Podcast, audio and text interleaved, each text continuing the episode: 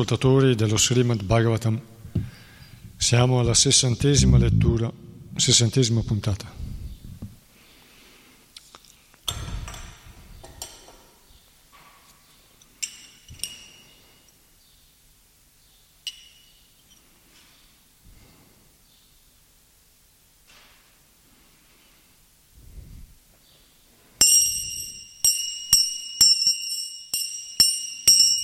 Jai Radha Madhava Tunja Bihari Jai Radha Madhava Tunja Bihari Jai Gopi Jana Vallabha Girivardhari Jai Gopi Jana Vallabha Girivardhari Yashoda Nandana Vraja Jana Ranjana Yashoda Nandana Vraja Jana Ranjana Yamunatira Vanachari Yamunatira Vanachari Jai Radha Madhava Tunja Bihari Jai Radha Madhava Tunja Bihari Jai Gopi Jana Vallabha Girivardhari Jai Gopi Jana Vallabha Girivardhari Yashoda Nandana Vraja Jana Ranjana Yashoda Nandana Vraja Jana Ranjana Yamunatira Vanachari Yamunatira Vanachari Jai Radha Madhava Tunja Bihari Jai Radha Madhava Tunja Bihari Jai Gopi Jana Vallabha Girivardhari Jai Gopi Jana Vallabha Girivardhari Yashoda Nandana Vraja Jana Ranjana Yashoda Nandana Vraja Jana Ranjana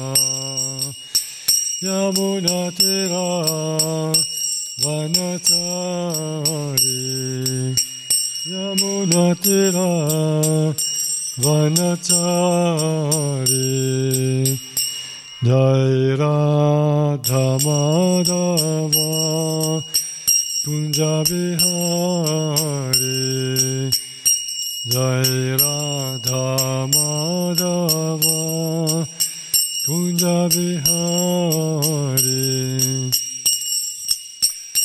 Hare Krishna, Hare Krishna, Krishna Krishna, Hare Hare, Hare Rama, Hare Rama, Rama Rama, Hare Hare, Hare Krishna, Hare Krishna, Krishna, Krishna, Hare Hare, Hare Rama, Hare Rama, Rama Rama, Hare Hare, Hare Krishna, Hare Krishna, Krishna Krishna, Hare Hare, Hare Rama, Hare Rama, Rama Rama, Hare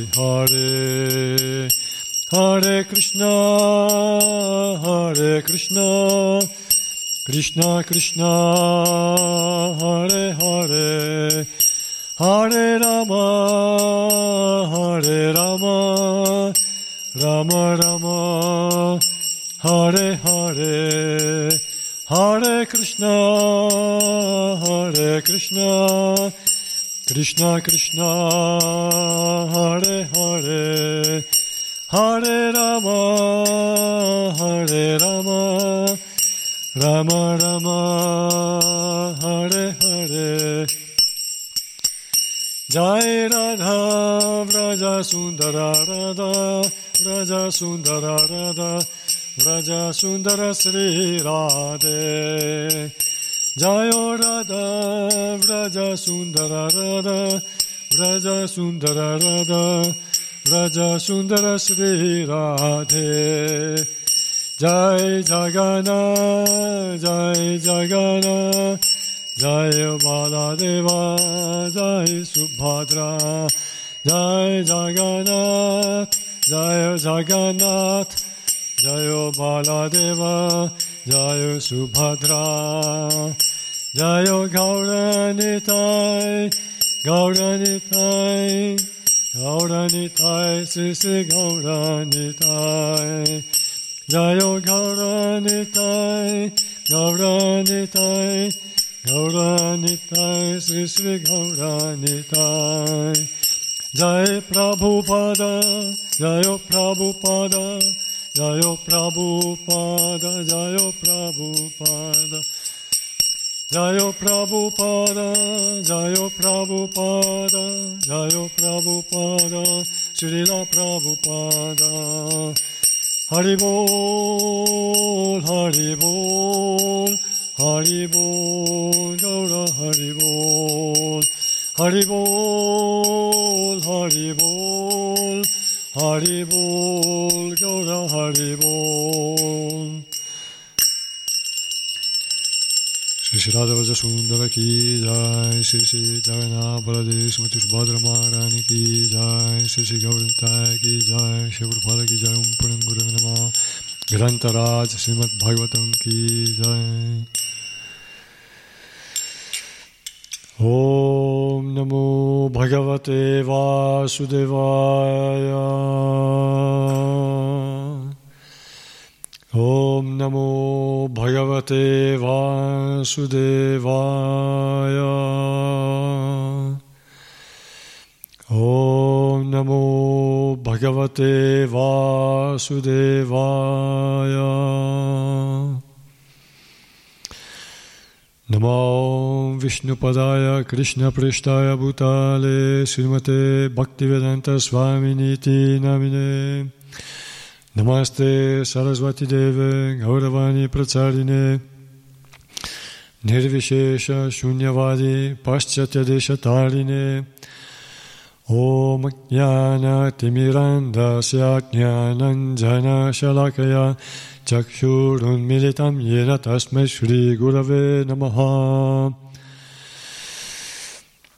Jaya Shri Krishna Chaitanya Prabhu Nityananda Shri Advaita Gadadhara Srivasadi Gaura Bhaktavrinda. Hare Krishna, Hare Krishna, Krishna Krishna, Hare Hare, Hare Rama, Hare Rama, Rama Rama, Hare Hare.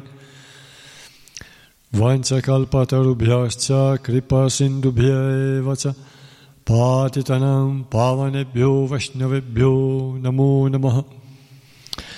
Narayana namaskritya naram chaiva narottamam Devim Sarasvatim Vyasam Tato Jayamudhirayet. Offriamo il nostro rispettoso omaggio al Signor Supremo Narayana, al saggio Nara, il migliore tra gli uomini, alla Dea Sarasvati, madre del sapere, a Srila Vyasadeva l'autore, poi che quest'arma di conquista sia enunciata. Siamo al secondo canto, quarto capitolo, iniziamo oggi, intitolato Il processo della creazione. Suta Goswami disse: dopo aver ascoltato le parole di Shukadeva Goswami relative alla realtà del sé spirituale, Maharaj Parikshit, il figlio di Uttara, concentrò fedelmente i suoi pensieri su Sri Krishna.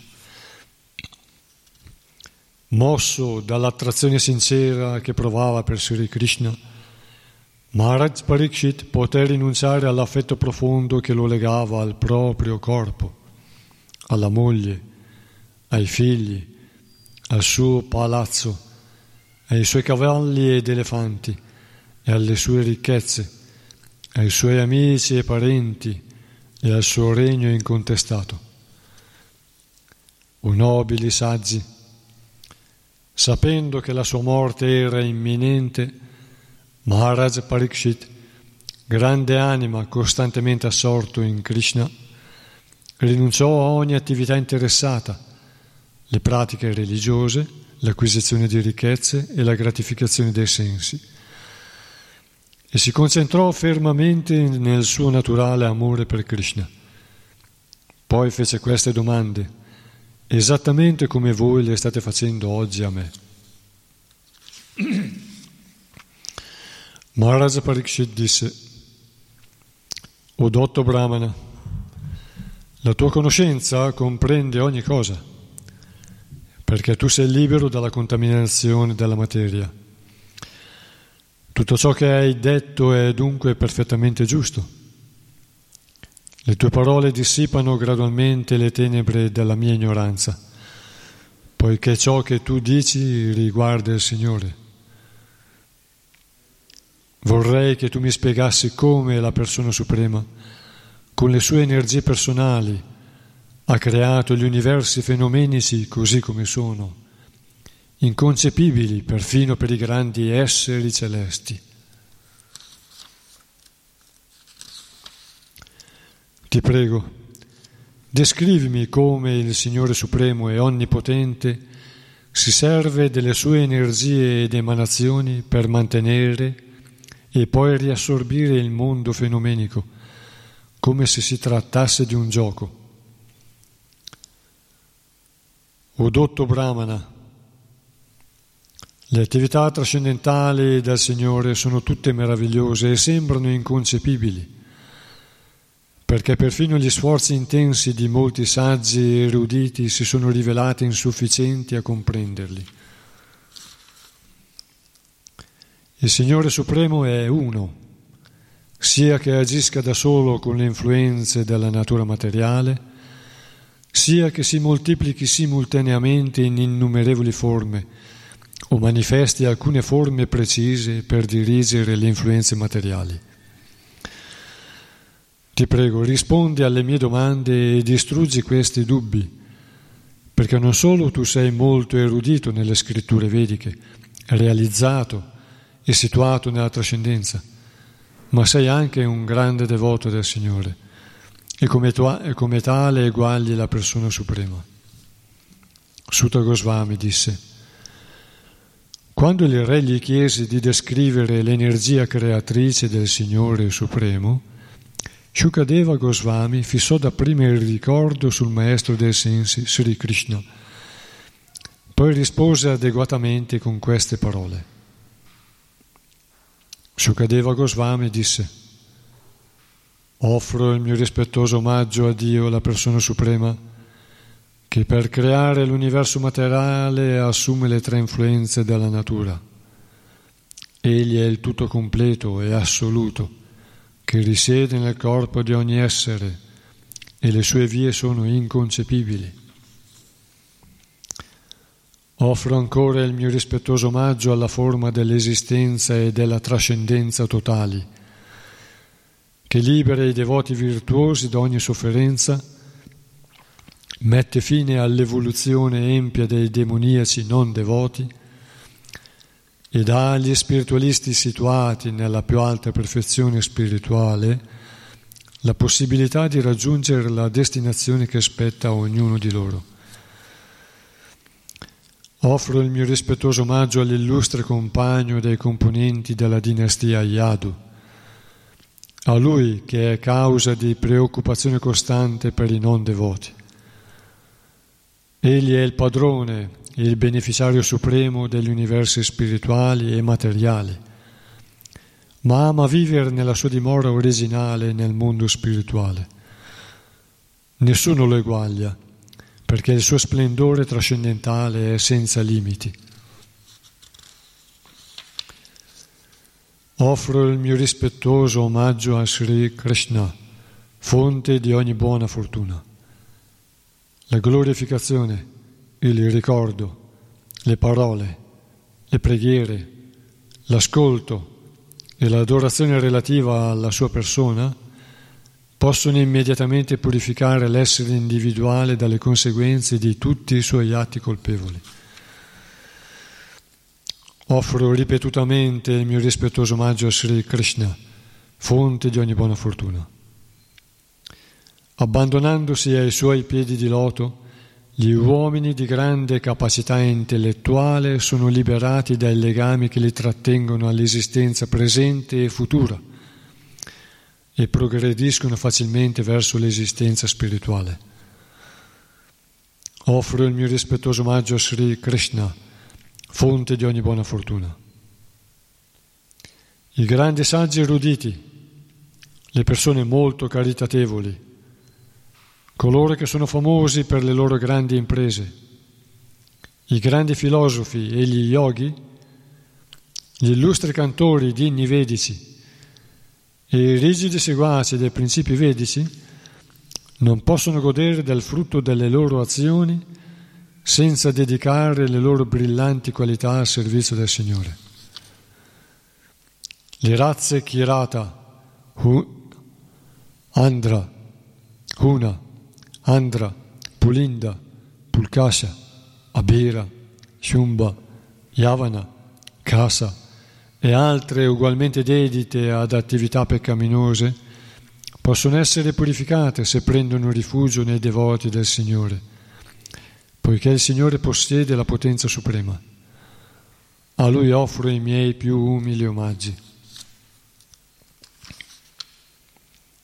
Egli è l'anima suprema e il Signore sovrano di tutte le anime realizzate. È la personificazione stessa dei Veda, delle scritture rivelate e dell'austerità. È adorato da Brahma, da Shiva e da tutti coloro che trascendono ogni ambizione presuntuosa ed è l'oggetto supremo del rispetto e della venerazione. Possa questo Signore Supremo e Assoluto mostrarmi la sua benevolenza. Sri Krishna, il Signore adorato dai devoti, è colui che protegge e fa la gloria di re come Andaka e Vrishni della dinastia Yadu. È il marito della dea della fortuna, il maestro di tutti i sacrifici e quindi la guida di tutti gli esseri individuali. È Lui che controlla ogni intelligenza e possiede tutti i pianeti materiali e spirituali. Lui è l'Avatara Supremo su questa terra, l'unica e assoluta realtà. Possa Sri Krishna mostrarmi la sua misericordia. Egli, Sri Krishna, la Persona Suprema, è colui che accorda la liberazione. Meditando costantemente sui suoi piedi di loto, i devoti situati nella trascendenza seguono le orme dei maestri, contempl- seguendo le orme dei maestri, contemplano la verità assoluta. Gli eruditi speculatori intellettuali, invece, lo immaginano secondo la loro fantasia. Possa egli accordarmi la sua benevolenza. All'alba della creazione, il Signore, presente nel cuore di Brahma, fece sbocciare la sua conoscenza potenziale, dando così l'impressione che questa conoscenza emanasse dalle labbra di Brahma stesso Egli gli infuse la conoscenza perfetta della propria persona e dell'opera di creazione. Possa questo Signore Supremo mostrarmi la sua benevolenza. Sdraiandosi nell'universo, Dio, la persona suprema, dà vita ai corpi costituiti di elementi materiali e attraverso la sua manifestazione Purusha sottomette gli esseri individuali alle sedici divisioni delle influenze materiali che li hanno generati. Possa questo Signore Supremo arricchire le mie parole. Offro il mio rispettoso omaggio a Srila Vyasadeva, la manifestazione divina di Vasudeva che compilò le scritture vediche. I puri devoti bevono il nettare della conoscenza trascendentale che emana dalla bocca di loto del Signore. O Re, alla richiesta di Narada, Brahma, il primo essere creato, gli rivelò queste cose nei particolari, come aveva fatto direttamente il Signore col proprio figlio, che ricevette la conoscenza vedica al momento stesso della nascita. Riprendiamo dal primo verso. Il proprio figlio di, del Signore è Brahma, primo figlio nell'universo materiale. Capitolo quarto, il processo della creazione.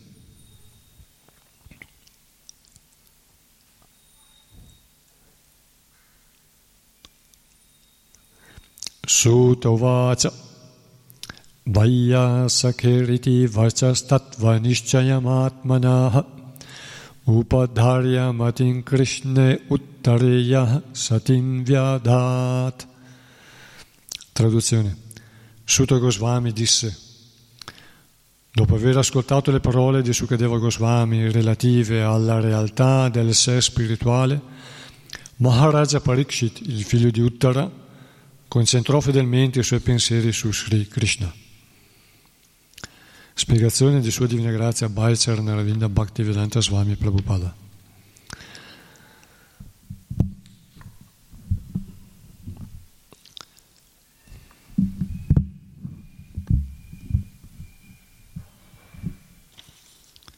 La parola Satim è molto significativa perché indica contemporaneamente esistente e fedele.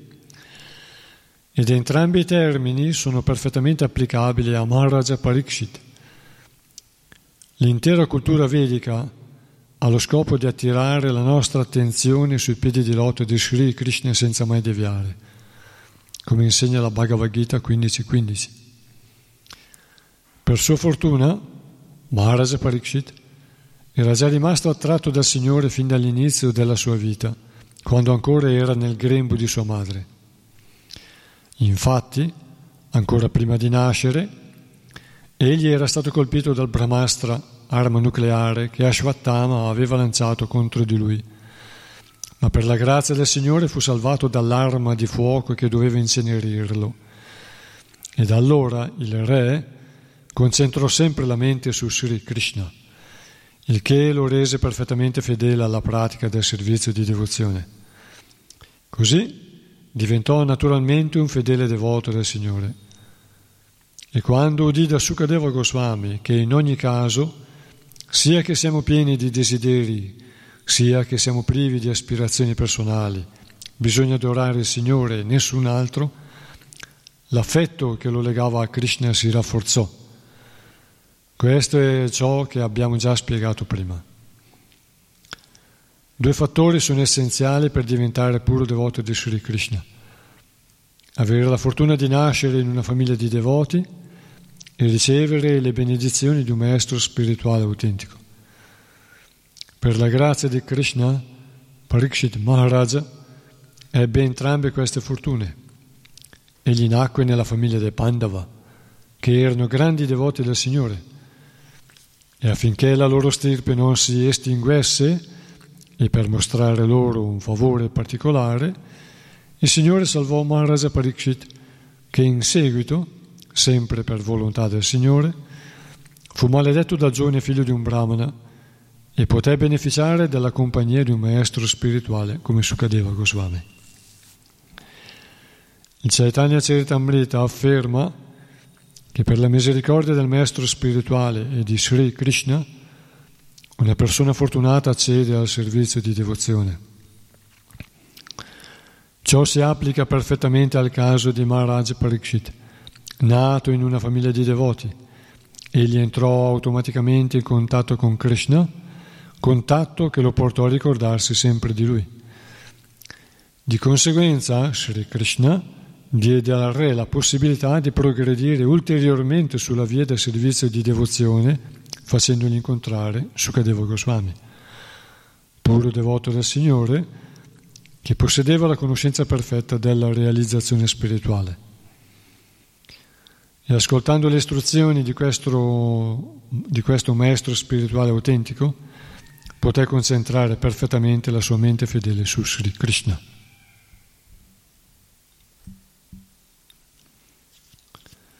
L'intera cultura vedica ha lo scopo di attrarci e di portarci a Krishna, perché il Vedanta, il fine dei Veda, è quello di farci conoscere la persona suprema. E benché la cultura vedica contenga, la conoscenza vedica contenga tutti gli aspetti anche dell'esistenza materiale, grossolana e sottile, il suo scopo è quello di farci sviluppare fede nei Veda, pratica e anche Eh, darsi le direttive per purificarsi e per sviluppare la capacità di, non solo a causa della fede nei Veda, ma anche per, per pratiche e realizzazioni personali, seguendo gli insegnamenti dei Veda, di arrivare a conoscere la persona suprema, quindi conoscenza materiale grossolana, sottile e spirituale. Infatti parlano molto del Signore nell'aspetto impersonale, localizzato e l'aspetto personale, da Vishnu fino alla fonte di tutti gli avatara, Krishna. Quindi lo scopo è quello di farsi arrivare a diventare eh, costantemente attratti al Signore, gradualmente, ovviamente, perché a conoscenza vedica ha una, un inizio che parte anche, include tutte le, le classi sociali e poi fa elevare fino alla perfezione della vita umana.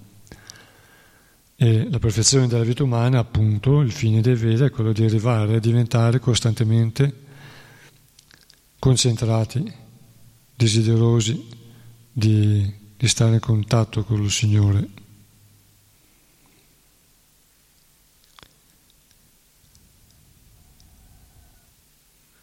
Satim, come Sati, la fedele sposa, la prima sposa di Shiva, che poi è rinata come Parvati, figlia del, del re delle montagne, Parvata. E Sat significa anche esistenza, eternità, Sat Citta Ananda, le qualità dell'anima. E appunto dice qui, si Prabhupada, Satim significa simultaneamente, può significare contemporaneamente esistente e fedele. Entrambi i termini si addicono molto a Maharaj Parikshit. Grazie.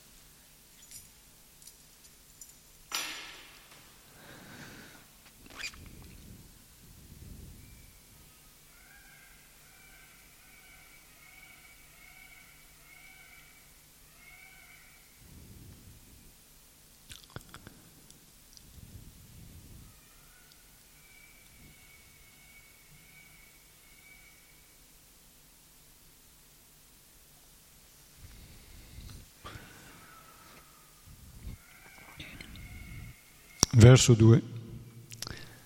Mosso dall'attrazione sincera che provava per Sri Krishna, Maharaj Parikshit poté rinunciare all'affetto profondo che lo legava al proprio corpo, alla moglie, ai figli, al suo palazzo, ai suoi cavalli ed elefanti, alle sue ricchezze, ai suoi amici e parenti e al suo regno incontestato. Spiegazione.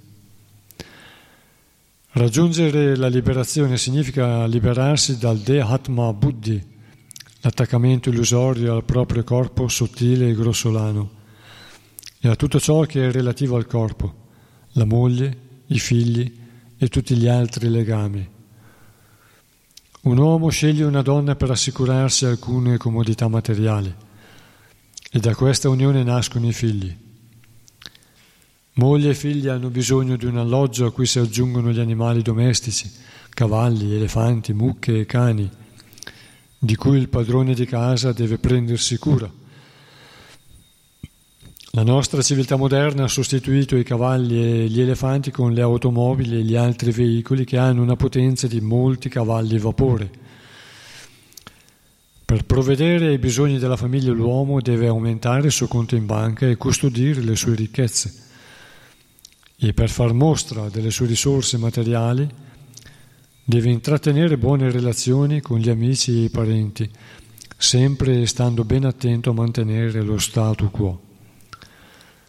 Questa è la civiltà moderna basata sull'attaccamento alla materia. Devozione a Sri Krishna significa negazione di tutti gli attaccamenti menzionati sopra. Per la grazia di Krishna, Maharaj Parikshit aveva ricevuto ogni facilitazione materiale e un regno incontestato dove poteva godere della carica di re, ma sempre per la grazia del Signore egli riuscì a troncare ogni legame con i suoi attaccamenti materiali. Questa è la posizione di un puro devoto. Animato dall'affetto naturale di un devoto per Sri Krishna, Maharaj Parikshit adempiva il suo dovere di re in nome del Signore e, come sovrano responsabile della terra intera, stava sempre attento che l'influsso di Kali non si infiltrasse nel suo regno. Un devoto del Signore non pensa mai che i beni della sua famiglia gli appartengano, ma offre ogni cosa per il servizio del Signore. Di conseguenza, anche gli esseri affidati alla protezione di un devoto ottengono la possibilità di raggiungere la realizzazione spirituale grazie alla devozione della persona che li dirige. L'attaccamento ai beni della famiglia e l'attaccamento a Krishna non vanno bene insieme, poiché l'uno conduce verso le tenebre e l'altro verso la luce. Dove c'è luce non c'è oscurità, e dove c'è oscurità non ci può essere luce. Ma col suo atteggiamento di servizio verso il Signore, il devoto esperto può trasformare tutto in luce, e i Pandava ne sono il migliore esempio. Maharaj Yudhishthira e i capi famiglia come lui sanno portare la luce in ogni cosa, mettendo i beni materiali al servizio del Signore. Ma chi non è stato educato nell'arte di impiegare ogni cosa al servizio del Signore, Nirbandha, Krishna Sambandha, Sambandhe, dovrà spezzare ogni legame materiale prima di essere in grado di ascoltare e cantare le glorie del Signore. In altre parole, colui che come Maharaj Parikshit ascolta attentamente lo Srimad Bhagavatam anche per un giorno soltanto da una persona qualificata come Shukadeva Goswami, perderà ogni attrazione per le cose materiali. Non servirà a nulla iniziare Maharaj Parikshit, non servirà a nulla imitare Maharaj Parikshit e ascoltare Bhagavatam da un narratore di professione neppure per settecento anni. Prendere lo Srimad Bhagavatam come un mezzo per mantenere la propria famiglia è la più grossolana nama parada, la più vile offesa che si possa commettere ai piedi del Signore. Sarva Shubha Kriya Samyam Api Pramada.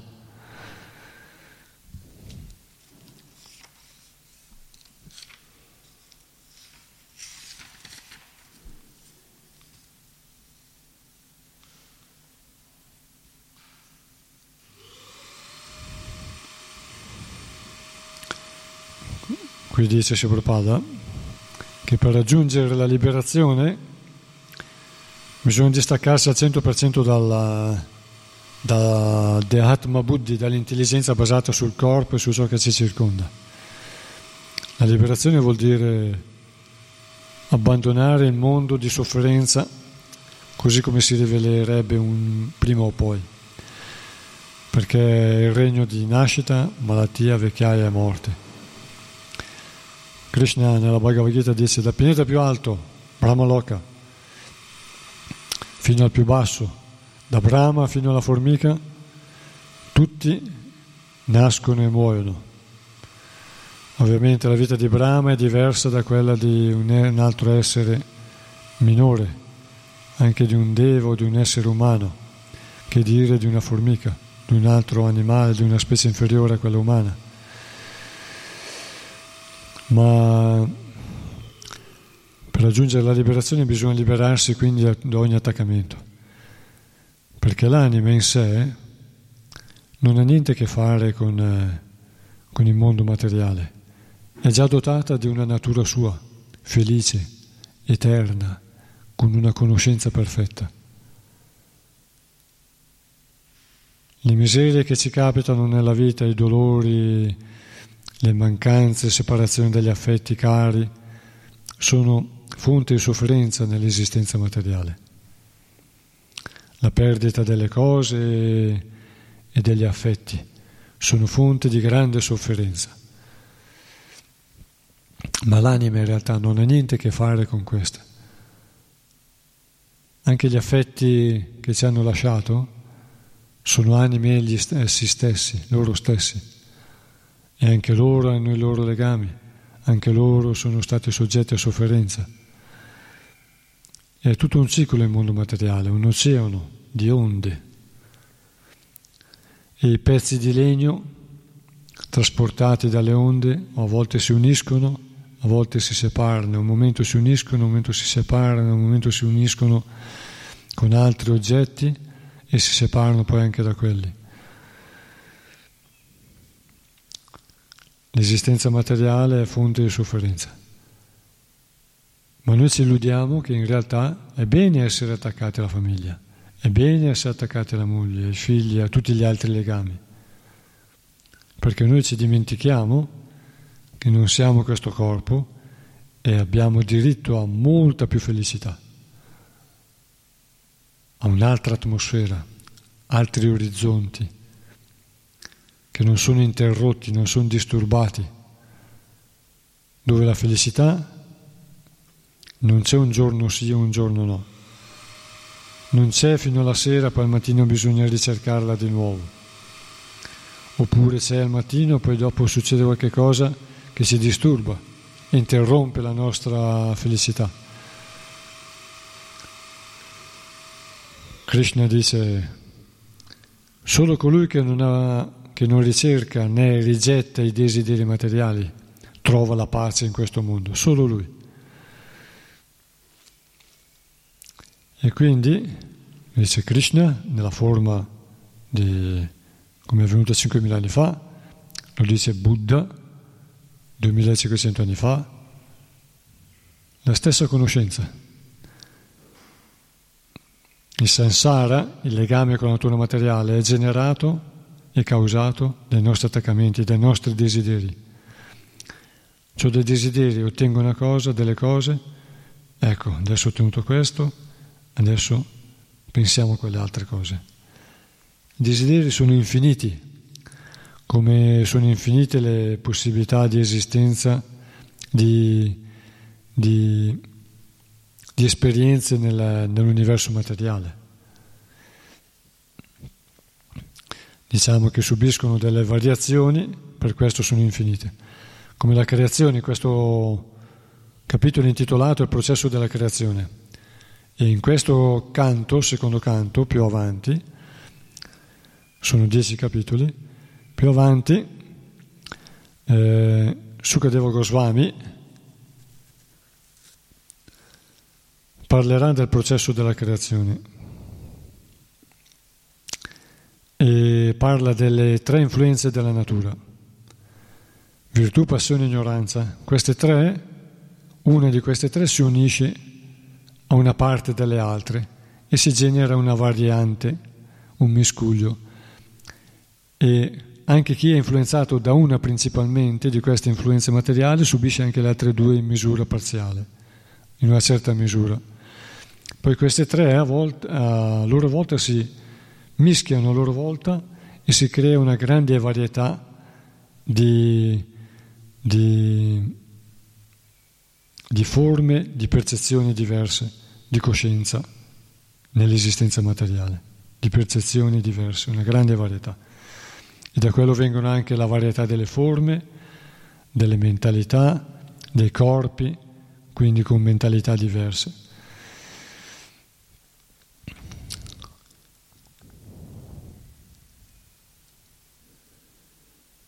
Quindi la liberazione, per raggiungere la liberazione, bisogna tenere presente che bisogna distaccarsi da queste forme. Distaccarsi dall'attaccamento alla moglie non significa diventare freddo, apatico, significa eh, ridurre il desiderio di usare queste cose per la nostra gratificazione. Possiamo gratificarci a pensiero, guarda che brava moglie, guarda che bravi figlioli, guarda la mia economia va bene, ricordandoci che c'è la mano del Signore che ci mantiene, che ci protegge, che ci aiuta come un bravo padre, che ci sostiene, che ci scusa. Ma pensare che quello è tutto è la forma vera di ignoranza, come dice Srila Prabhupada qui. Non è sconcertante quello che dice Srila Prabhupada, perché per liberarsi bisogna distaccarsi da quel tipo di coscienza, de Atma Buddhi, l'intelligenza basata sul corpo e sulla mente, sull'esistenza del corpo e, e percezione della mente. Ma ringraziare il Signore è già una forma di mantenere contatto col Signore. L'apatia ovviamente non genera buone relazioni, né con la moglie e neanche una buona cura per i figli. I figli si sa hanno bisogno di affetto e questo affetto ci coinvolge. Ci coinvolge così tanto che ci fa dimenticare del Signore, è vero. Per cui, quando dice Srila Prabhupada, e non c'è da scandalizzarsi, non c'è da pensare che sia fanatismo, quando Srila Prabhupada dice che la realizzazione spirituale e la gratificazione materiale non vanno d'accordo, nel senso vero, nel vero senso che per realizzarsi spiritualmente bisogna avere una forza spirituale per gestire le altre cose con una certa sapienza e misura. Perché se noi ci dimentichiamo della realizzazione spirituale, di quella certa misura che ci salvaguarda dalle sofferenze, appunto, la nostra felicità, il nostro piacere viene disturbato nella relazione con la moglie, con i figli, con gli altri, all'esterno, con le nostre cose, con il nostro corpo, e lì poi si soffre. La regina Kunti dice: caro Krishna, ne abbiamo passate così tante benché siamo tuoi devoti, ma io prego di trovare ancora difficoltà nella vita, perché queste mi fanno ricordare di te, mi fanno pensare a te, mi fanno ricordare te, mi fanno tenere caro te nel cuore, altrimenti è facile dimenticarsi. E tenere caro te nel cuore è la fonte di felicità.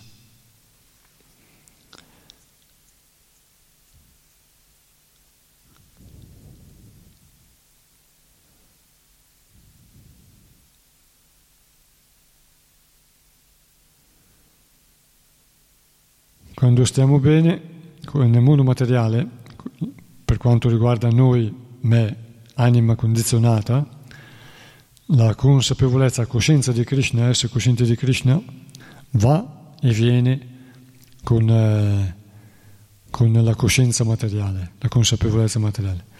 Ricordo e la dimenticanza, vanno e vengono, vanno e vengono. E più se se ne dimentica, prima o poi succede qualcosa che, che ci fa ricordare che è la nostra vera protezione, la nostra vera buona fortuna. E comunque, grazie a questa conoscenza data da Srila Prabhupada in queste scritture, ascoltata da, per tanti anni coi devoti, quindi chi inizia ad ascoltare questa conoscenza inizia un percorso di liberazione.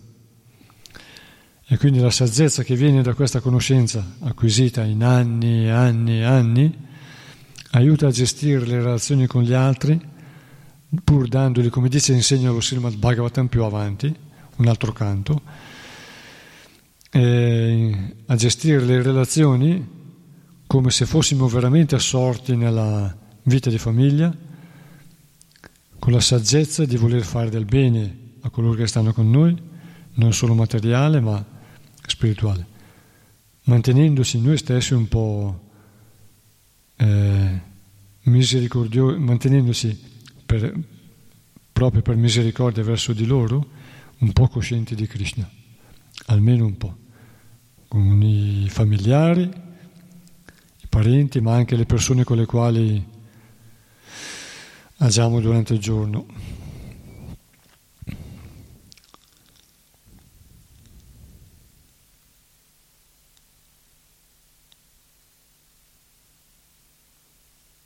Maharaj Parikshit aveva ricevuto ogni facilitazione materiale e un regno incontestato, dove poteva godere della carica di re. Quindi il Signore dà la grazia anche di avere delle soddisfazioni materiali, una vita protetta da Lui, e però il vero aiuto che Lui ci dà è quello di sviluppare a un certo punto il desiderio della liberazione, quindi il distacco, e di gestire le cose, le altre cose, con una con un pochino di distacco, senza tanto coinvolgimento. E questo dà valore alle qualità vere dell'anima.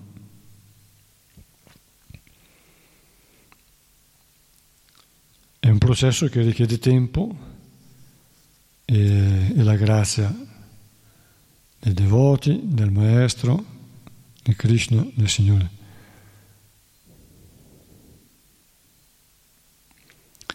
Di conseguenza anche gli esseri affidati alla protezione di un devoto ottengono la possibilità di raggiungere la realizzazione spirituale grazie alla devozione della persona che li dirige.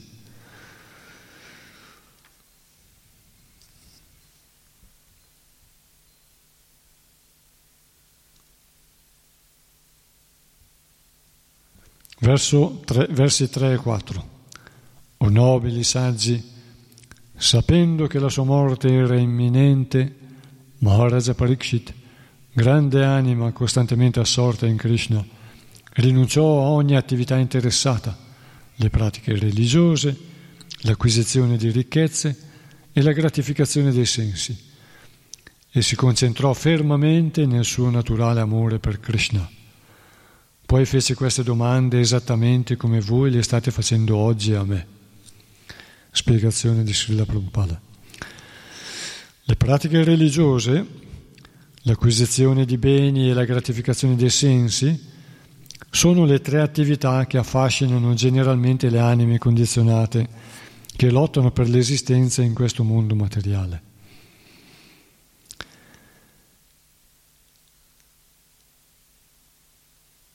Queste attività regolate sono contenute nella parte dei Veda detta Karma Kandya, e sono raccomandate ai capi famiglie che vogliono godere della prosperità materiale in questa vita e nella prossima. La maggior parte degli uomini è attratta da queste attività. Nell'attuale civiltà atea, l'uomo è interessato solo a ottenere i beni materiali e a godere del piacere dei sensi, e trascura qualsiasi sentimento religioso. Maharaja Parikshit, grande imperatore della terra, aveva il dovere di osservare le regole vediche del Karma Kandya, ma il breve incontro con Shukadeva Goswami gli fece comprendere perfettamente che Sri Krishna, Vasudeva, Dio, la persona suprema e assoluta, verso il quale nutriva un amore naturale fin dalla nascita, è tutto ciò che esiste. In questo modo egli poté fissare la mente su di lui e rinunciare a ogni forma di azione propria del karma kandya vedico. I gnani raggiungono questa perfezione soltanto dopo numerosissime vite. I gnani, questi filosofi empirici, che cercano la liberazione, sono migliaia di volte più elevati di coloro che sono attaccati al frutto delle loro azioni, ma tra centinaia e migliaia di gnani, uno solo forse sarà veramente liberato. E tra centinaia di migliaia di queste anime liberate, è raro trovare una persona che riesca a fissare la mente sui piedi di loto di Sri Krishna senza deviare, come afferma il Signore stesso nella Bhagavad Gita sette diciannove. Maharaj Parikshit è onorato in particolare col titolo di Mahamana, il che lo pone allo stesso livello dei Mahatma descritti nella Bhagavad Gita. Negli ultimi secoli ci sono stati molti di questi Mahatma che abbandonarono il concetto di esistenza basato sul karma kandya e diventarono completamente dipendenti da Krishna, la persona suprema. Sri Chaitanya, che in realtà è Sri Krishna stesso, insegna nel suo Sikshastaka: Aslishyava padaratam pinashtumam adarshanam marmahatam karutuva Yata tata va vidadatu lampato mat prana natastu saivanapara. Sri Krishna, l'amato di molte sue devote, è libero di abbracciarmi, io che sono un servitore completamente abbandonato a lui, oppure può calpestarmi coi suoi piedi o spezzarmi il cuore con la sua assenza prolungata. Ciò nonostante, egli rimarrà sempre il Signore assoluto del mio cuore. Sikshastaka otto. E Srila Rupa Goswami dice: Viracaya mai danda dina bando dayamiva gatiri hana bhavatta kacidanya mamasti nipatatu shatakoti nirbharam ya navamba tadapikila payoda stuyate Chatakena.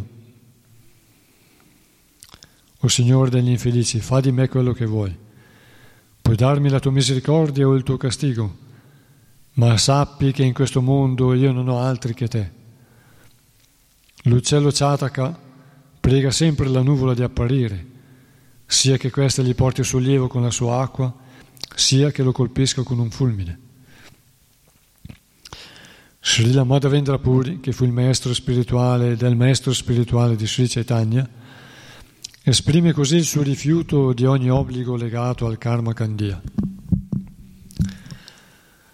Sandhya vandana bhadramastu bhavato bhusnana tubhyam namo bodeva pitarascha tarpana vidau naham kshama kshama kshamyatam Yatakvapi nishadya yadava kulottamasya kansadvisha smaran smaramagam harami tadalam manye kim manyenami.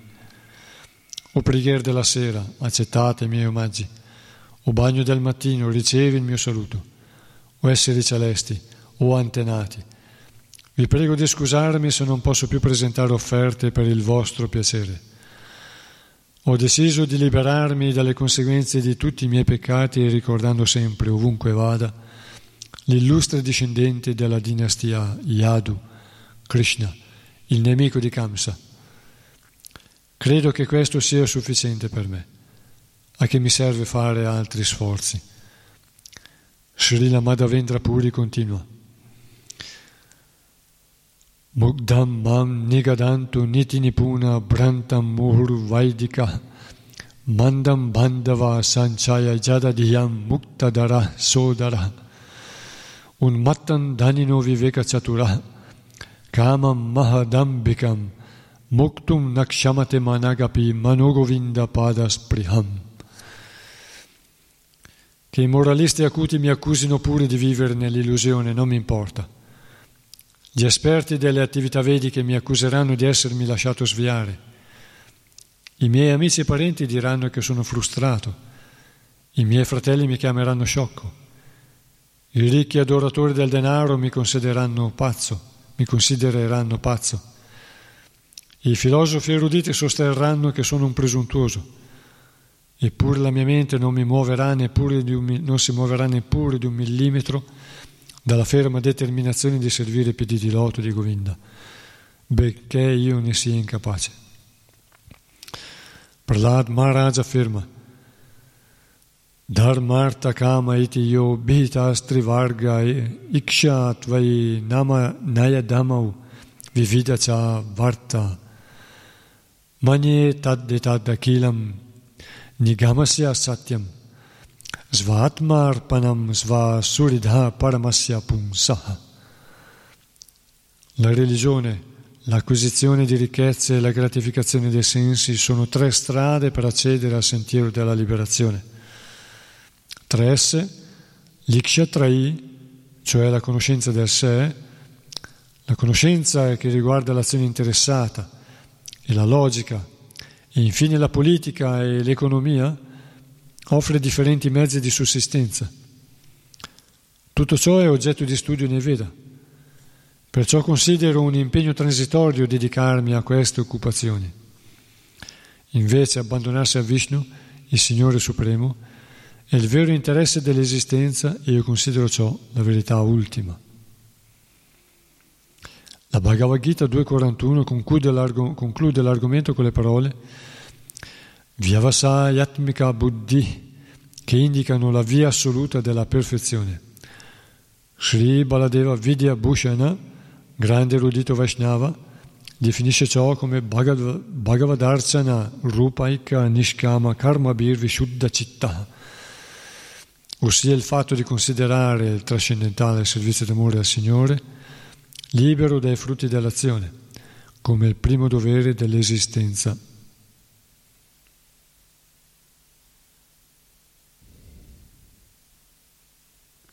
Maharaj Parikshit aveva dunque perfettamente ragione a concentrare i pensieri sui piedi di loto di Sri Krishna, rinunciando a ogni concetto dell'esistenza fondato sul Karma Kandya. Prima ho detto che con la saggezza, un po' di saggezza sviluppata con la pratica, con l'esperienza, eh,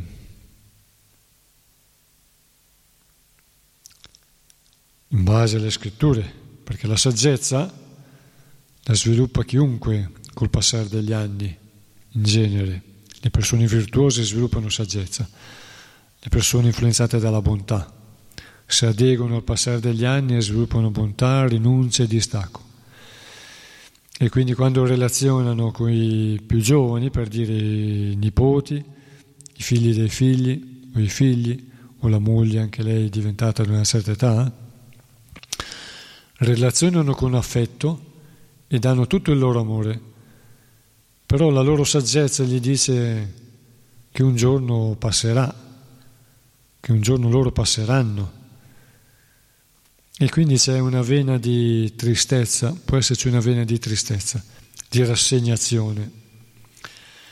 Invece la conoscenza, la saggezza sviluppata con la conoscenza spirituale, fa, ci aiuta a relazionare con affetto, dando loro amore, affetto, curando le persone che stanno vicino a noi,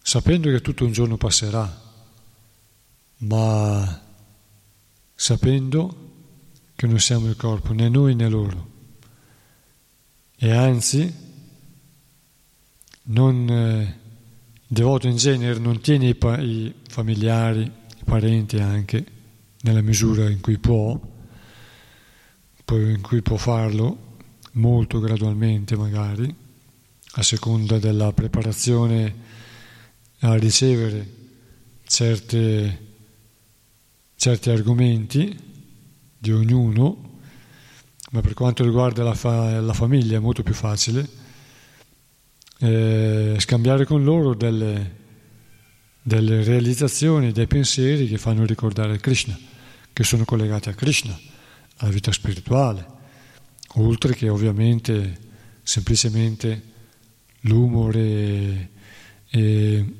un senso di benessere nella relazione familiare. perché anche col Signore ci sono vari tipi di relazione. Quando Krishna era presente, gli abitanti di Dwarka, che erano in gran parte esseri celesti nati per aiutare Krishna nello svolgimento della sua missione, avevano con lui una relazione non allo stato puro spirituale, ma una relazione familiare di parenti, e quindi scherzavano e erano grandi anime perché potevano stare col Signore, erano, avevano, avevano avuto il permesso di stare col Signore. Però dopo la liberazione da quella forma di vita, da quel corpo, alla morte, una gran parte di loro sono tornati nei mondi superiori. Non sono andati nel mondo spirituale, ma hanno ripreso la loro forma eh, nei mondi, nei mondi superiori, di Deva e esseri celesti. Perché il loro desiderio è quello di godere dell'esistenza materiale pur conoscendo il Signore.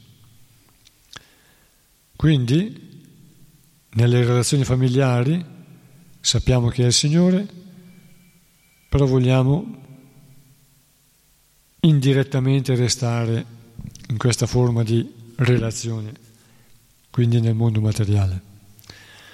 Ma il Signore non ci tiene come mucche, che ci fa stare bene, vita naturale durante, mangiare, la paglia sotto la pancia, puliti, caldi, al caldo.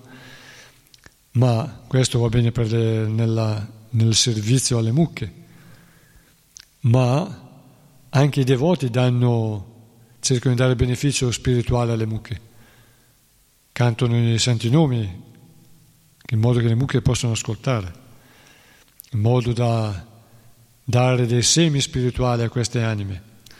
Qualche volta le mucche fanno servizio per il latte, i buoi sono stati usati diverse volte per fare il servizio, tirare il carro, il ratayatra, il padayatra, eh, la legna, i vari servizi all'interno della fattoria qui a Villa Vrindavana. Quindi hanno fatto un servizio. E così il Signore, come dice qui, anche a Maharaj Parikshit gli ha dato tutti questi benefici materiali. Però poi lo tira fuori dall'esistenza materiale. Non lo tiene a vivere e morire come, come si vive, come vivono e muoiono gli animali,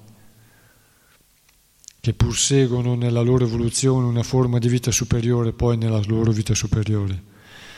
Ma l'uomo invece rischia di perdere la forma di vita umana, si vive semplicemente soddisfacendo i bisogni basici che soddisfano anche gli animali: mangiare bene, dormire, riprodursi, accoppiarsi e difendersi.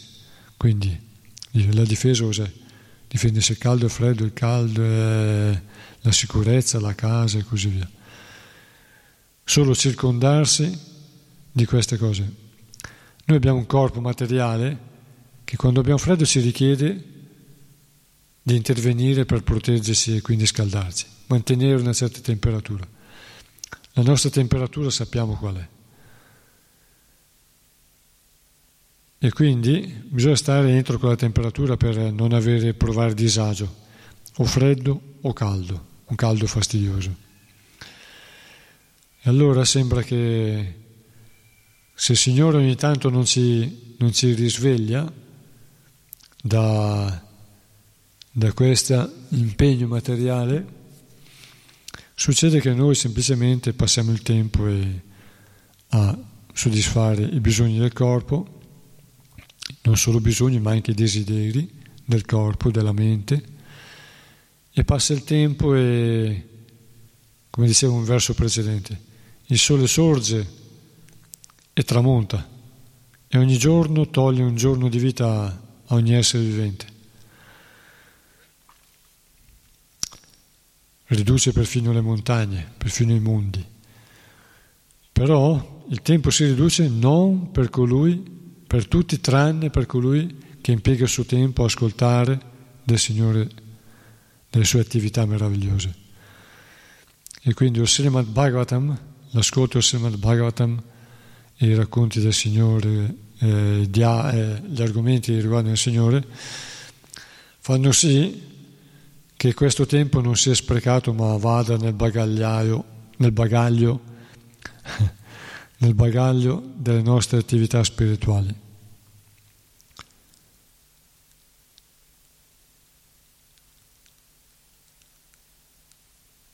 Che sono quelle che ci aiuteranno poi alla fine dell'esistenza a meritarci una vita futura migliore, se dobbiamo stare in questo mondo e proseguire quindi la realizzazione spirituale verso la liberazione in una vita, in qualche vita, oppure addirittura se siamo dedicati al nostro desiderio intenso e l'amore per il Signore è intenso, è reale, è vero, è è concreto, ci dà alla fine di questa esistenza, ci potrebbe dare la, la qualifica per essere accettati nel mondo spirituale e agire lì, agire lì ed essere impegnati lì a fare qualsiasi cosa soddisfa il Signore con la nostra stessa soddisfazione e piena sazietà, senza nessun altro desiderio.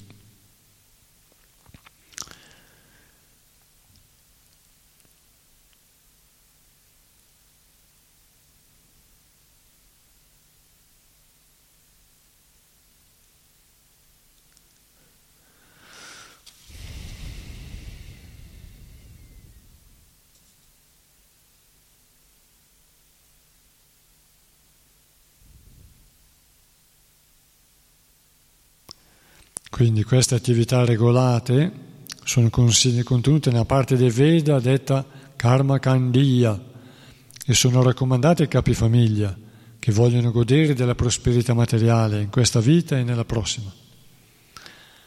La maggior parte degli uomini è attratta da queste attività.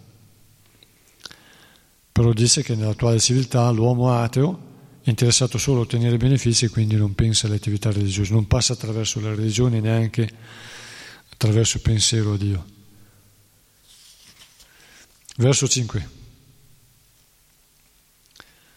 Maharaj Parikshit disse: O dotto Brahmana, la tua conoscenza comprende ogni cosa perché tu sei libero dalla contaminazione della materia. Tutto ciò che hai detto è dunque perfettamente giusto. Le tue parole dissipano gradualmente le tenebre della mia ignoranza, poiché ciò che tu dici riguarda il Signore. Spiegazione di Srila Prabhupada. Maharaja Parikshit ci fa partecipi della sua esperienza personale quando rivela che i discorsi alla gloria del Signore agiscono come un'iniezione su un devoto sincero che li riceve da una persona che non è toccata da alcuna contaminazione materiale. In altre parole, non ci si può aspettare un tale affetto miracoloso dal messaggio dello Srimad Bhagavatam, non ci si può aspettare un tale effetto miracoloso dal messaggio dello Srimad Bhagavatam quando esso viene trasmesso da un narratore di professione a un uditorio legato al Karma Kandya. L'ascolto devozionale del messaggio del Signore non è paragonabile all'ascolto di discorsi materiali. Chi ascolta con sincerità i discorsi alla gloria del Signore vedrà la propria ignoranza dissiparsi gradualmente. Chi ascolta con sincerità i discorsi alla gloria del Signore vedrà la propria ignoranza dissiparsi gradualmente. Yasya deve parabhaktir yata deve tatha guru tasyaiti katita hi hartaha prakashante mahatmana Sveta Shvatara Upanishad sei ventitré. L'uomo affamato mangiando sentirà la fame, la fame placarsi e allo stesso tempo proverà il piacere di rifucillarsi. Non avrà dunque da domandarsi se si è nutrito o no. La vera prova che riguarda l'ascolto dello Srimad Bhagavatam consiste dunque nel sentire in sé un'illuminazione positiva. Anche le relazioni tra, quindi nella famiglia di persone che conoscono Krishna, che siano familiari o parenti, le relazioni sono gioiose e sono affettuose anche lì. comunque siamo sempre nel mondo materiale. Il prasada, il cibo offerto a Krishna, può essere buono, da festa, l'ambiente è quello del tempio, o l'ambiente familiare che ricorda Krishna, con dei quadri, un angolo dedicato a Krishna, il profumo dell'incenso durante il giorno, qualche discorso bello che, che festeggia la, la, questa, questa conoscenza spirituale, e, però siamo sempre nel mondo materiale, in buona compagnia con persone nel sentimento della bontà, della, anche trascendentale, però questo corpo è materiale e la morte quando arriva ci strappa fuori dal corpo e quindi siamo sempre nel mondo materiale, non siamo ancora nel mondo spirituale. Abbiamo ancora, siamo incarnati in un corpo nel, coi piedi nel mondo materiale, non siamo ancora come anime coi piedi nel mondo spirituale, non camminiamo nel mondo spirituale, camminiamo nel mondo materiale. Siamo una realtà spirituale dentro una realtà materiale e qualche volta avviene qualche cosa che ci strappa indietro dalla realtà materiale, ci isola dalla realtà materiale, quello è la morte, ci isola dalla realtà materiale, ci toglie dalla realtà materiale, ci toglie il contatto con la realtà materiale. Quindi il distacco graduale è una forma di salvezza, di salvaguardia, di liberazione e quindi una protezione. Ci protegge anche da, dalla paura più temibile, dice il Bhagavad Gita, dice anche il Bhagavatam, ne commenti anche Srila Prabhupada. La paura più temibile è quella di, della morte, il momento della morte. È un'esperienza che, a seconda del grado in cui siamo immersi nella coscienza materiale, nella, nei, nella consapevolezza materiale, coscienza materiale, eh, a seconda del grado in cui siamo immersi in questa coscienza materiale, tanto, altrettanto potente è il disagio che si prova quando, quando si deve staccare da questa, da questa condizione. Invece Narada Muni, che era sempre assorto nel cantare, nel cantare le glorie del Signore, nel ricordarlo, nel glorificarlo e nel pensare a Lui mentre camminava libero nel mondo, viaggiando per il mondo, quando incontrò la morte fu simultanea, simultanea come il fulmine e il tuono. Fulmine e il tuono. Chiuse gli occhi di qui e li aprì nel mondo spirituale con una forma spirituale. Ottenne immediatamente una forma spirituale. Poiché lui non era, non era coinvolto nella esistenza materiale. Era già su un piano spirituale, di percezione spirituale. Verso sei. Vorrei che tu mi spiegassi, che mi spiegassi come la persona suprema, con le sue energie personali, ha creato gli universi fenomenici così come sono, inconcepibili, perfino per i grandi esseri celesti. Spiegazione. L'importante domanda sull'origine del mondo fenomenico sorge nella mente di ogni uomo che cerca la verità. Perciò tale domanda è naturale da parte di una persona come Maharaj Parikshit, che voleva conoscere dal suo maestro spirituale tutto ciò che riguarda le attività del Signore. Per conoscere ciò che non conosciamo, dobbiamo avvicinare e interrogare qualcuno che possiede una vasta conoscenza. Il problema della creazione è una delle domande che devono essere sottoposte a un'autorità in materia. Nel verso precedente, Shukadeva Goswami è chiamato Sarvajñā. Infatti, per definizione, il maestro spirituale deve conoscere tutto. Il discepolo ha la possibilità di chiedere tutto ciò che ignora su Dio al maestro spirituale qualificato. come illustra bene l'esempio di Maharaj Parikshit. Certamente il re sapeva che ogni cosa che vediamo proviene dall'energia del Signore, come abbiamo imparato all'inizio dello Srimad Bhagavatam, Jammadi Asyayata, ma voleva conoscere il processo della creazione. Egli conosceva già l'origine della creazione, altrimenti non avrebbe potuto chiedere spiegazioni sul modo in cui la persona suprema creò il mondo fenomenico con le sue differenti energie. Anche l'uomo comune sa che il creato è opera di un creatore e non si crea da sé. Non si è mai visto in questo mondo qualcosa crearsi dal nulla, ma le persone sciocche affermano che l'energia creatrice agisce da sola, automaticamente, un po' come l'elettricità. L'uomo intelligente invece sa che perfino l'energia elettrica è generata da un tecnico esperto che lavora in una centrale, da dove l'energia elettrica è distribuita in ogni casa, sempre sotto il controllo attento di uno specialista. Perfino la Bhagavad Gita nove dieci parla del ruolo determinante del Signore per quanto riguarda la creazione e spiega chiaramente che l'energia materiale è la manifestazione di una delle innumerevoli energie del Signore Supremo.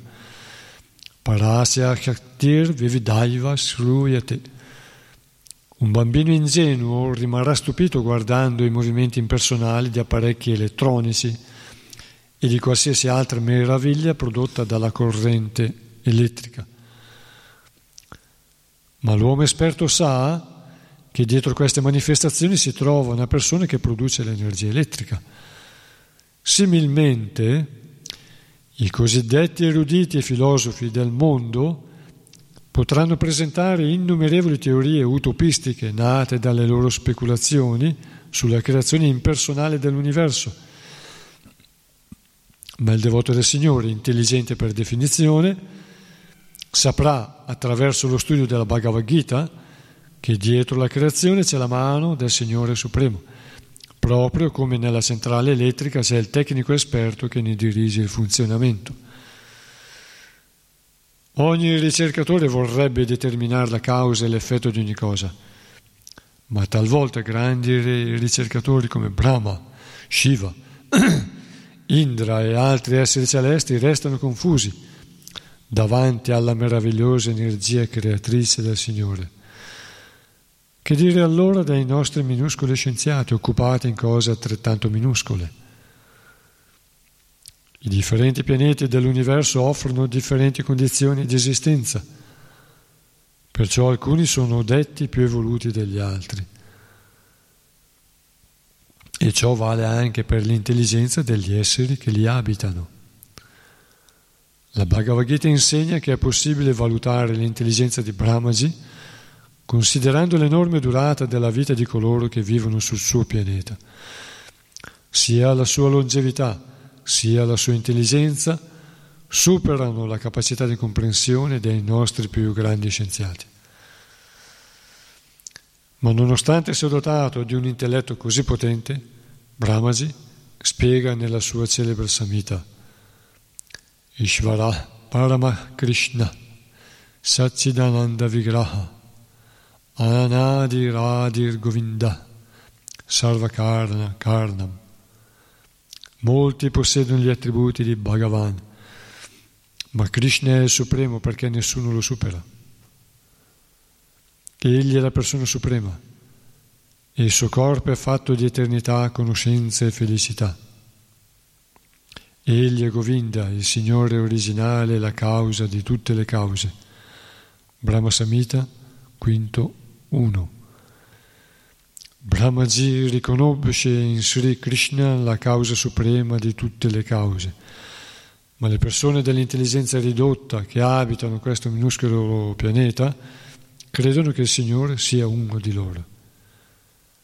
Il Signore stesso afferma nella Bhagavad Gita di essere l'unica realtà, ma i filosofi e gli speculatori di questo mondo lo denigrano, cosa che il Signore deplora. Avajananti man mudha manushintanum ashritam parambhavam ajananto mamabhuta maheshwaram. Gli sciocchi mi deridono, mi deridono quando scendo in questo mondo nella mia forma umana. Essi non sanno nulla della mia natura trascendentale, né della mia supremazia su tutto ciò che esiste. Bhagavad Gita nove undici. Brahma e Shiva, senza parlare degli altri esseri celesti, sono chiamati Buddha, esseri dotati del potere necessario ad amministrare l'universo, proprio come ministri nominati dal re.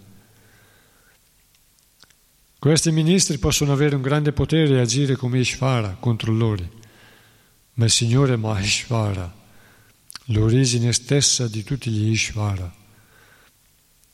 Le persone che hanno scarsa conoscenza ignorano queste verità e osano denigrare il Signore quando Egli appare in questo mondo per la sua misericordia senza causa, sotto sembianze umane.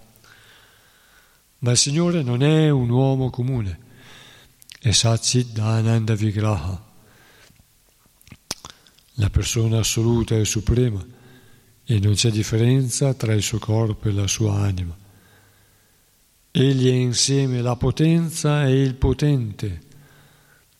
Maharaj Parikshit non domandò al suo maestro spirituale, Shukadeva Goswami, di narrargli i divertimenti di Sri Vishnu a Vrindavana, di Sri Krishna a Vrindavana.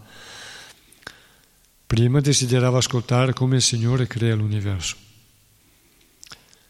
E Shukadeva Goswami non consigliò al re di ascoltare il racconto dei sublimi divertimenti personali del Signore. Al sovrano restava solo poco tempo da vivere e Shukadeva Goswami avrebbe certamente potuto saltare al decimo canto per accorciare, per accorciare il racconto, come fanno di solito i narratori di professione. Ma né il re né il celebre narratore dello Srimad Bhagavatam vollero bruciare le tappe come fanno i professionisti del Bhagavatam. Procedettero insieme con metodo, in modo che in futuro i lettori e gli ascoltatori del Bhagavatam potessero seguire il loro esempio. Coloro che sono soggetti all'influenza dell'energia esterna del Signore, o in altre parole, coloro che vivono nel mondo materiale, devono capire, prima di tutto, come agisce l'energia esterna sotto la direzione del Signore Supremo, e soltanto in un secondo tempo possono tentare di comprendere il funzionamento della sua energia interna. I materialisti adorano per lo più Durga Devi, l'energia esterna di Krishna, ma non sanno che ogni manifestazione di questa energia è soltanto un riflesso della vera realtà e che dietro la sua sorprendente messa in scena materiale si trova la mano del Signore, come conferma la Bhagavad Gita nove dieci. Anche la Brahma Samhita insegna che Durga Shakti agisce sotto la direzione di Govinda e non può muovere nemmeno un filo d'erba senza che egli lo voglia. Sapendo questo, il devoto neofita, invece di passare subito ai divertimenti trascendentali che si svolgono nel regno dell'energia interna del Signore, dovrà prima cercare di capire la grandezza del Signore Supremo, informandosi sul funzionamento della sua energia creatrice. La descrizione dell'energia creatrice e del controllo che il Signore esercita su di essa si trova anche nelle pagine del Caitanya Caritamrita, dove l'autore mette in guardia i devoti neofiti dal cadere nella trappola che consiste nel trascurare quella parte di conoscenza che rivela la grandezza di Krishna. In realtà, solo dopo aver preso coscienza della grandezza di Krishna, la nostra fede in Lui diventerà incrollabile. Altrimenti, anche i grandi dirigenti, così come la gente comune, prenderanno Krishna per uno dei tanti esseri celesti o per un personaggio storico o mitico. I divertimenti trascendentali del Signore a Vrindavana o Dvaraka possono essere gustati soltanto da colui che ha già raggiunto un livello spirituale molto elevato. E tutti possono raggiungere questo livello col procedimento graduale che consiste nel servire e nel porre domande pertinenti, come potremo vedere nel comportamento di Maharaj Parikshit. Maharaj Parikshit era nato cinquemila e più di cinquemila anni fa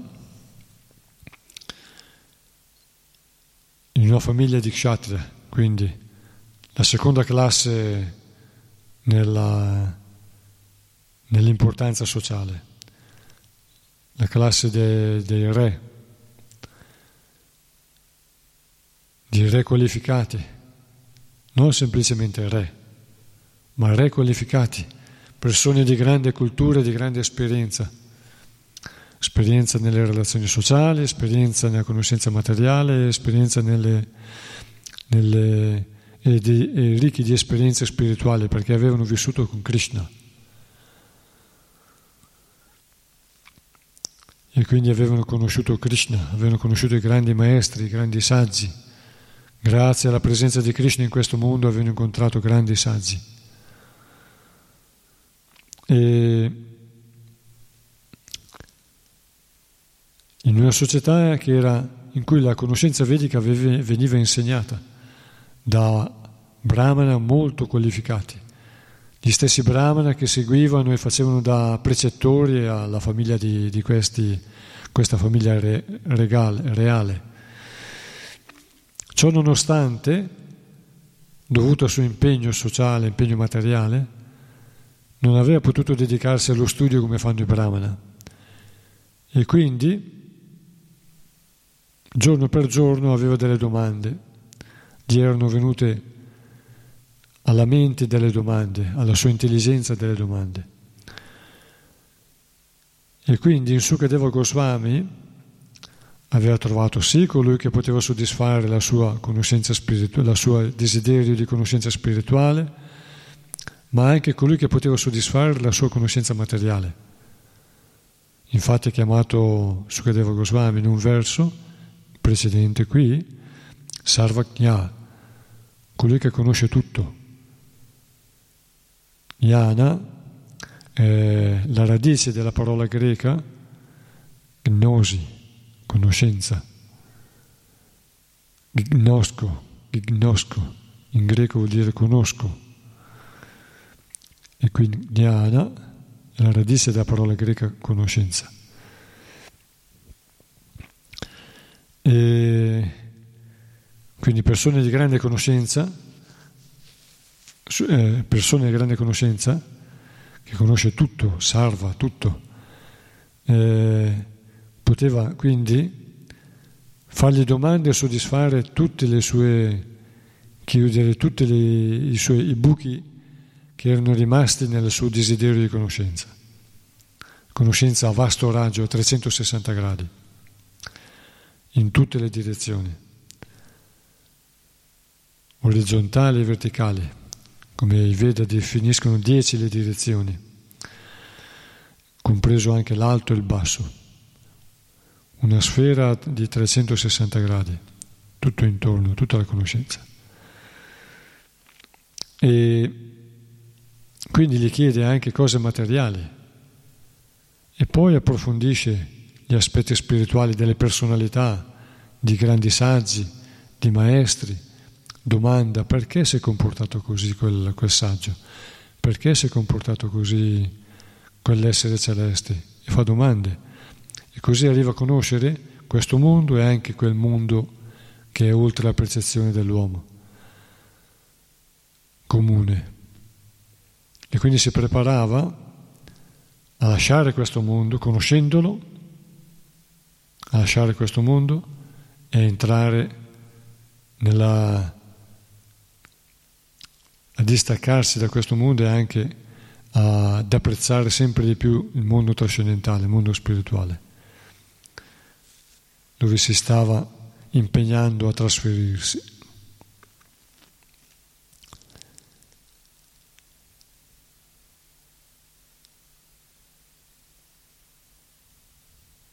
Benché gli restasse poco tempo da vivere, a questi desideri di conoscere, perché sa che questa conoscenza gli è utile.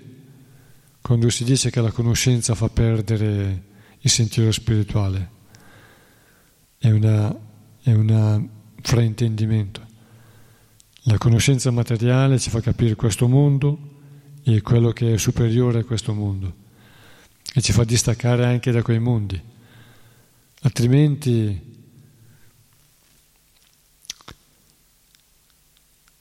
le persone comuni pensano a questo mondo e si immaginano di essere celesti come dei. Quando vedono una grande personalità pensano che quelli sono dei, come è successo nelle religioni del passato.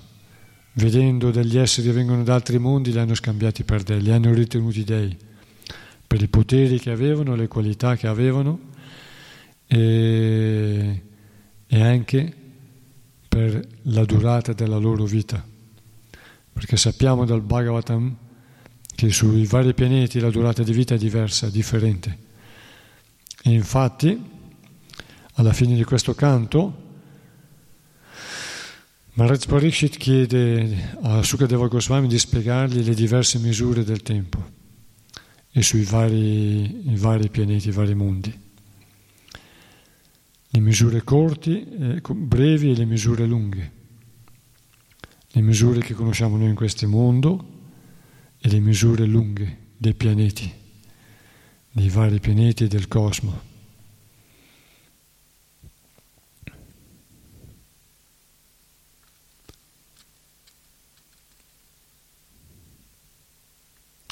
I materialisti adornano per lo più Durga Devi, l'energia esterna di Krishna, ma non sanno che ogni manifestazione di questa energia è soltanto il riflesso della vera realtà, e che dietro la sua sorprendente messa in scena materiale si trova la mano del Signore, come conferma la Bhagavad Gita, nono capitolo, decimo verso. Quello che diceva il Bhagavatam l'altra sera è questo appunto, che così come Eh, Shukadeva Goswami riferisce le vie per ottenere certi benefici materiali, chi vuole una posizione stabile adori la linea dell'orizzonte, chi vuole una costituzione forte adori la terra, perché ogni cosa che ci circonda conserva la, man- la scia, la presenza dietro le quinte della mano del Signore. Ha un significato materiale diretto per come la vediamo e un significato eh, trascendentale, così come l'acqua ha il suo dharma, bagna, scorre, porta via. Infatti l'acqua porta via lo sporco, senza acqua non ci si può lavare, basta lo scorrere dell'acqua per portare via lo sporco dal corpo o da qualsiasi cosa, dall'ambiente, dai vestiti e così via. E però questo è l'aspetto esteriore, ma noi possiamo costruire una filosofia dietro, una filosofia collegata alla teologia, dietro alle cose. Infatti i saggi spiegano le scritture non solo in modo Eh, di fatto, ma vedono anche aspetti filosofici dietro a, a come sono descritti i fatti e all'avvenimento dei fatti, benché essi, questi fatti, siano compiuti da persone già trascendentali e anime liberate. Quindi dietro la linea dell'orizzonte, la linea dell'orizzonte ha una natura a sé, ha un dharma stabile, la linea dell'orizzonte. E quindi qui, qui ci fa vedere quel, un aspetto che non balza all'occhio dell'osservatore eh, superficiale delle cose. Guardiamo il panorama, guardiamo i colori, guardiamo l'orizzonte, guardiamo le forme che si stagliano contro il cielo all'orizzonte.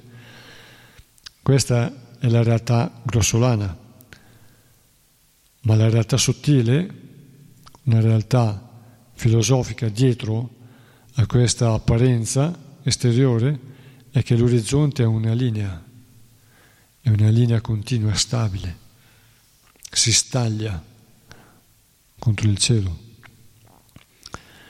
e quindi c'è una realtà dietro anche alle attività del devoto, della persona che cerca la spiritualità, che ama la spiritualità, la meditazione e così via, sempre che compie attività normali, mondane, in realtà la sua coscienza è su un altro piano.